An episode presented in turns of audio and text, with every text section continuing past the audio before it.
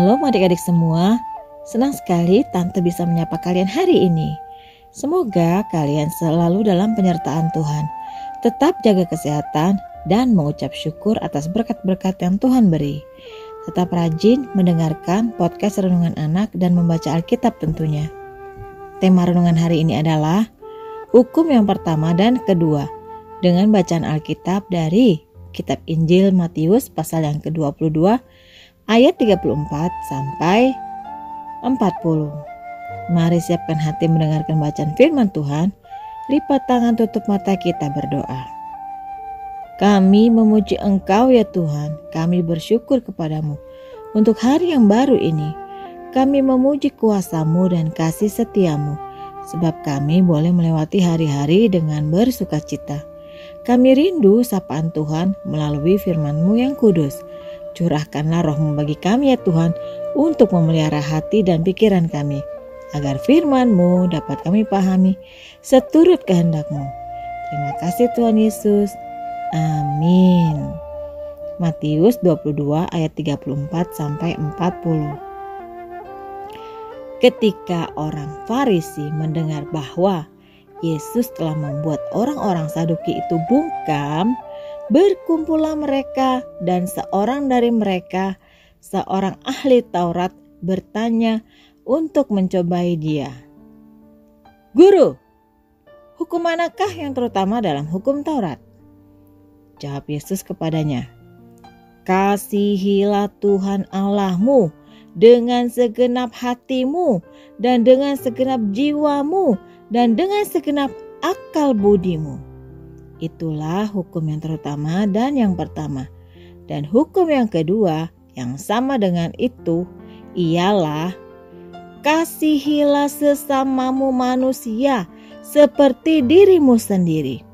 Pada kedua hukum inilah tergantung seluruh hukum Taurat dan kitab para nabi." Demikian firman Tuhan hari ini. Adik-adik, Tuhan Yesus mengajarkan bahwa hukum yang terutama dan yang pertama adalah mengasihi Tuhan Allah dengan segenap hati. Sedangkan hukum yang kedua yang sama pentingnya adalah mengasihi sesama manusia seperti mengasihi diri sendiri. Sebagai orang Kristen, mengasihi diri sendiri sama pentingnya dengan mengasihi orang lain. Dalam Matius dua puluh dua, Tuhan Yesus mengajarkan tentang kasih dan ketaatan yang tidak dapat terpisahkan.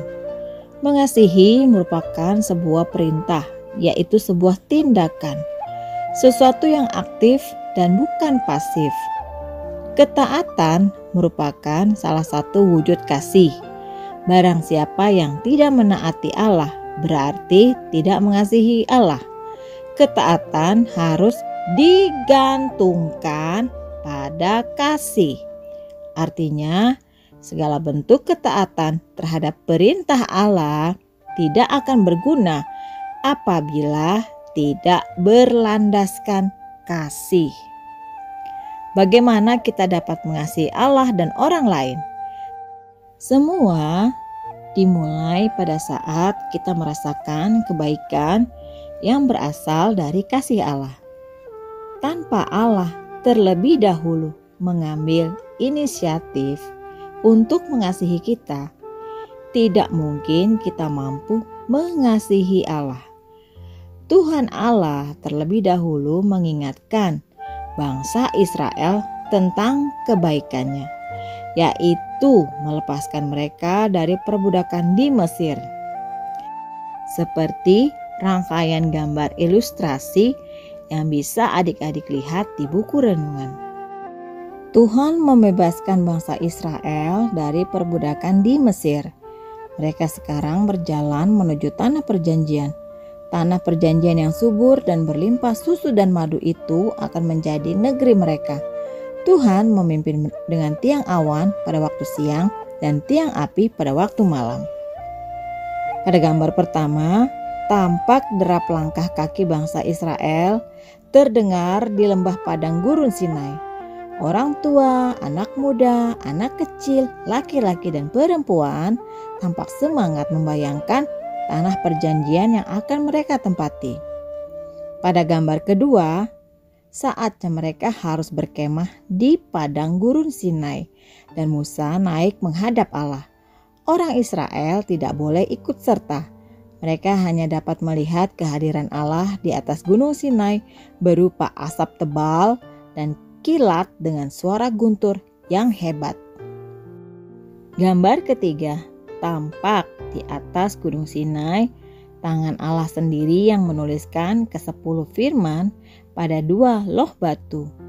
Allah rindu umatnya melakukan apa yang difirmankannya supaya mereka hidup benar dan bahagia. Gambar keempat, Tuhan Yesus menyimpulkan kesepuluh firman itu dengan mengatakan, "Kasihilah Tuhan Allahmu dengan segenap hatimu dan dengan segenap jiwamu dan dengan segenap akal budimu. Itulah hukum yang terutama dan yang pertama. Dan hukum yang kedua yang sama dengan itu ialah, kasihilah sesamamu manusia seperti dirimu sendiri." Mari kita ucapkan bersama-sama, aku mau mengasihi Tuhan dan sesamaku. Sekali lagi, aku mau mengasihi Tuhan dan sesamaku. Mari kita berdoa.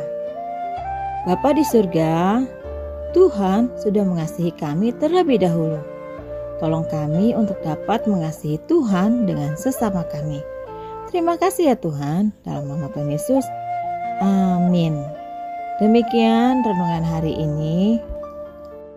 Ingat selalu ya adik-adik, hukum yang pertama dan hukum yang kedua yang diberikan Tuhan kepada manusia yaitu mengasihi Tuhan dan sesama manusia.